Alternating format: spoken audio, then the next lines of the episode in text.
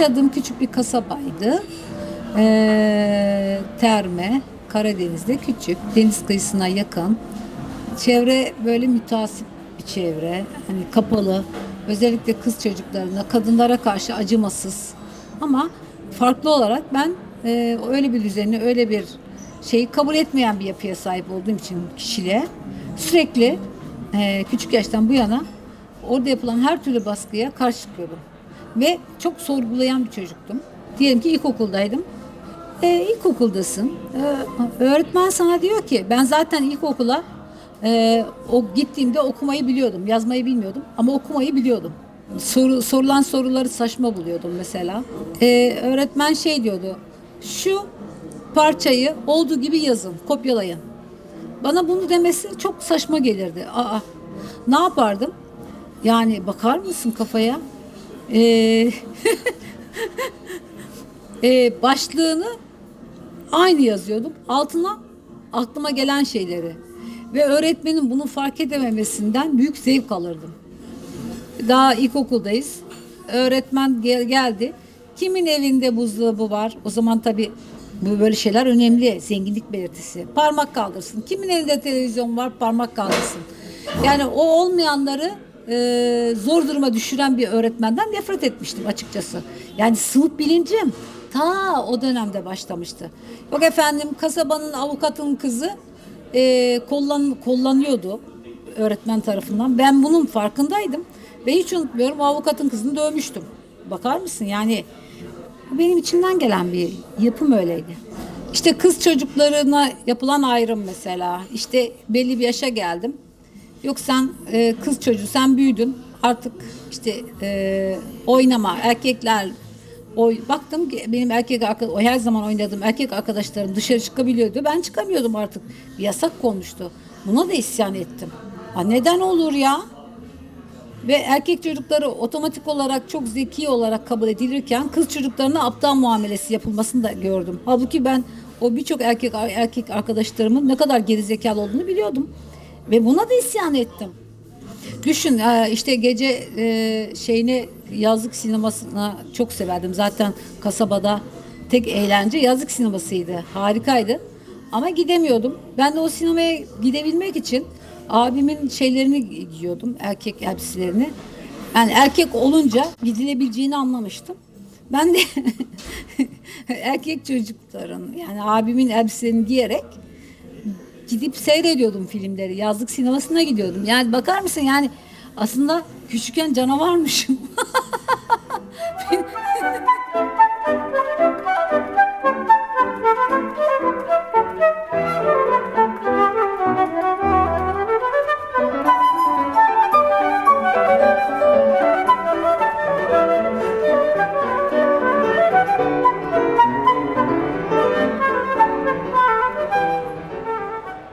Kasabada yaşamak istemiyordum. Kendimi geliştirmek istiyordum. Özgür olmak istiyordum. Bıraktım. Ondan sonra İstanbul'a baktılar ki yani ben onlar izin verse de geleceğim, vermesi de geleceğim. Mecbur kaldılar beni buraya getirmeye. Kendime iş buldum burada. Daha doğrusu babam buldu Haliç Tersanesi'nde. İşçi sınıfında güzel çalıştım.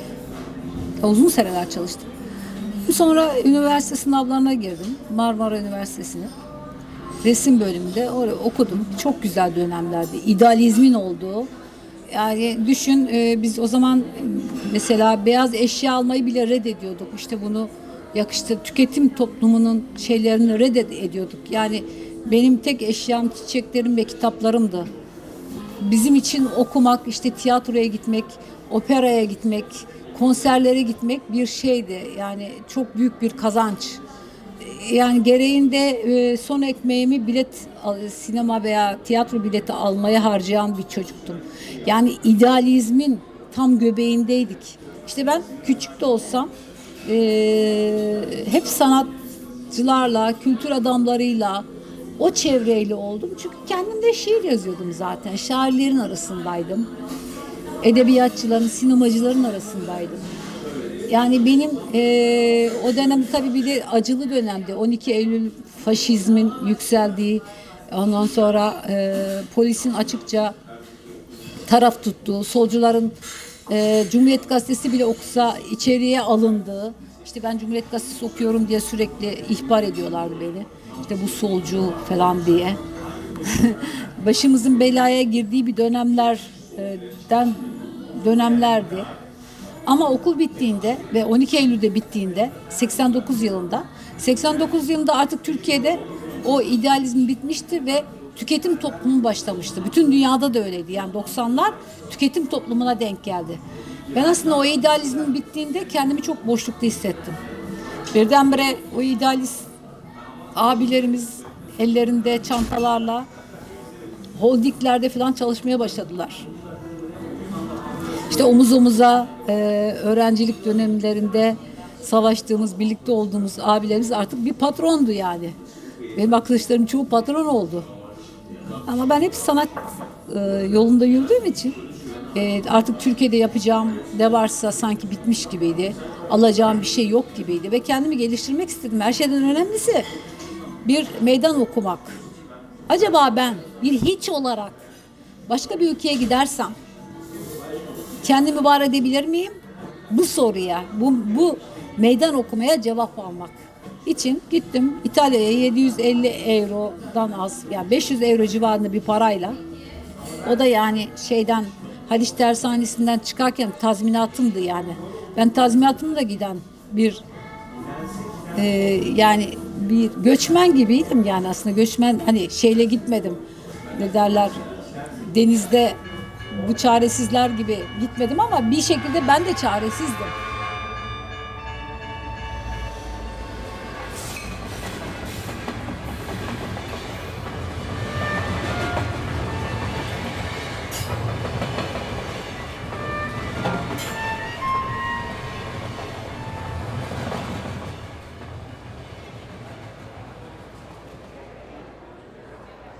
Hiç olarak gidiyorsun. Yabancı kimliği ortaya çıkıyor. Zaten onunla da problemler oldu. Beni attılar hatta. O da bürokratik şeylerle pek aram iyi değildir yani beceremediğim için. Attılar ama ben beni oradan atmaları benim için bir dönüm oldu. Acımasızca mücadele ettim. Ee, mesela üç kişiyle evlilik performansımı o dönemde kızdığım için yaptım. Aslında üç kişilik evlilikte hem bizde bize bir çatma var. Bir yani genelde bizde çok evlilikler erkek tarafına hoş görülür ya. Hem onunla alay etme, hem onların toplumuyla alay etme. Çünkü yani sen orada e, kalabilmen için bir İtalyanla evleneceksin baskısı vardı bana. Akar dedim evlenecek miyim? Haha evleneyim o zaman deyip onların o evlilik kurumunu da alaya alma, aile kurumunu alaya, alaya almak için o performansı yaptım. Ama o performans gerçekten şey oldu. Çok etkileyici oldu. Çünkü bütün İtalyan gazetelerinde de çıkmıştı ve bahsediliyordu. E, hatta komisere gittiğimde bana şey demişti. Ha siz Türk şarkıcı mısınız? Adam tabii sanattan anlamadığı için şarkıcı falan sanmış beni. ben de gülmüştüm. Evet Türk şarkıcısıyım demiştim.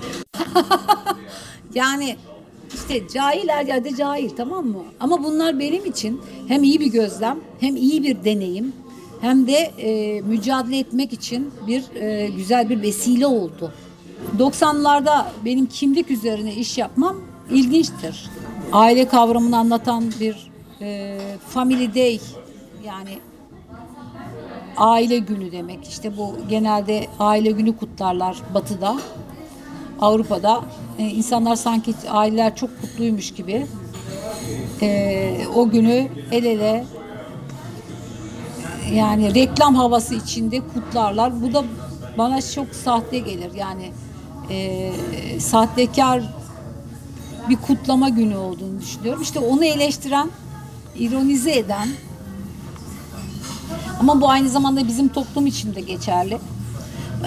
Benim yaptığım işler aslında hem batıdaki olayları içerir hem de bizim toplumu içerir. Hiçbir zaman yani tek yanlı bir iş yapmadım. Çünkü iki kültürü de çok iyi tanıdığım için ikisinin zayıf noktalarını biliyorum ve ikisinin de ortak noktalarını bulmaya çalışıyorum.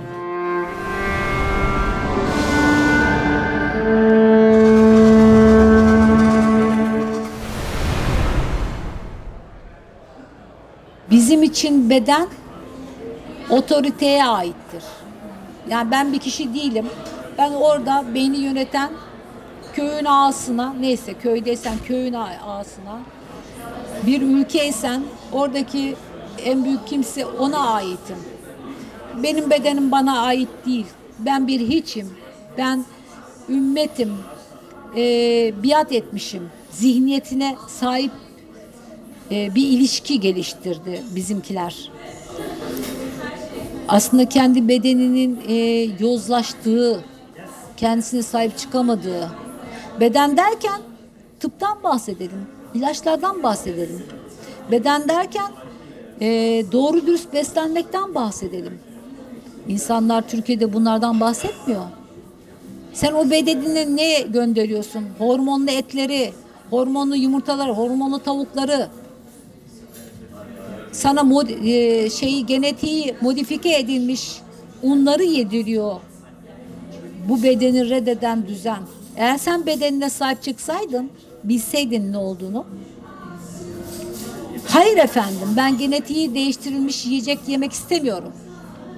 Deyip bunu yapan hükümeti al aşağı ederdi. Ama şu anda bu bu bizim insanların böyle bir bilince sahibi yok ki. Yani kendi bedenine sahip olma şeyi yok. İşte bizdeki eksiklik buydu. Bizim toplum bedenini reddettiği için, çevreyi de reddettiği için ki bugünkü düştüğümüz durum budur. Adam diyor ki ben sana lüks şeyler yaptım diyor. Burada değil mi? Böyle lüks.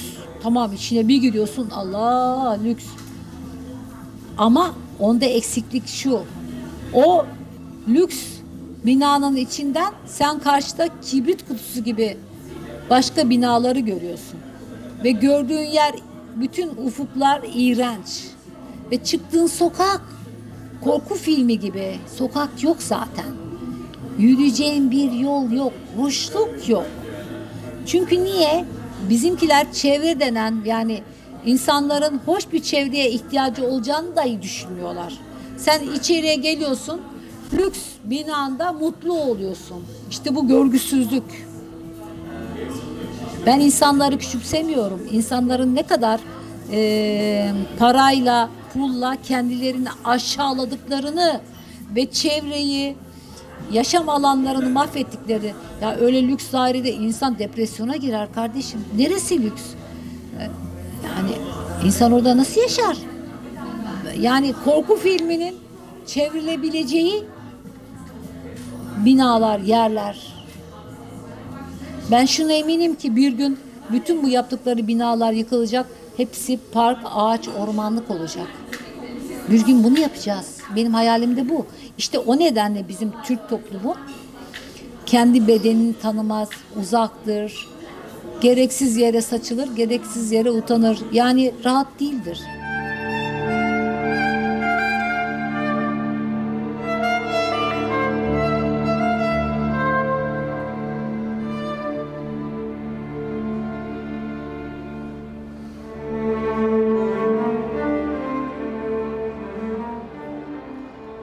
Sanatın işlevi aslında bizim e, biz sanat yaparken bunu kendimize sormayız. Ama tabii böyle e, eskiden olduğu gibi kafasında takke işte böyle biraz deli deli sanat yapan bir ressam tipi, sanatçı tipi ni de çizmiyorum. Yani başka sanatçılara göre olmayabilir ama bence sanatçının sanatın bir rolü var. Değişme katkıda, olumlu değişme katkıda bulundurmaya ve düşündürmeye kesin bir katkısı var. Sanat duygulara, duygularımıza, bedenimize, kafamıza, her şeyimize sesleniyor. Etkiliyor bizi. Yani e, insanları şaşırtması, insanların yapılan sanata kızması ki benim birçok işlerime e, protesto ettiler, kızdılar ama bence bu, bu bile olumlu. Ben her zaman söyledim hayatın kendisi daha acımasız benim işlerimden. Yani bir çocuğun e, tecavüz edilerek öldürülmesi kadar acımasız bir şey olamaz ki. Çocukların öldürülmesi kadar acımasız ve sert daha ne olabilir? Niye bunlara bunları e, sert ve acımasız bulmuyorlar da benim yaptığım e, sonuçta yani bir şekilde temsili şeyler gerçek değil. Ya bence hayatın kendisi sanattan daha acımasız. Asla sanatım yeterince acımasız değil. Hayatın kendisi kadar acımasız değil.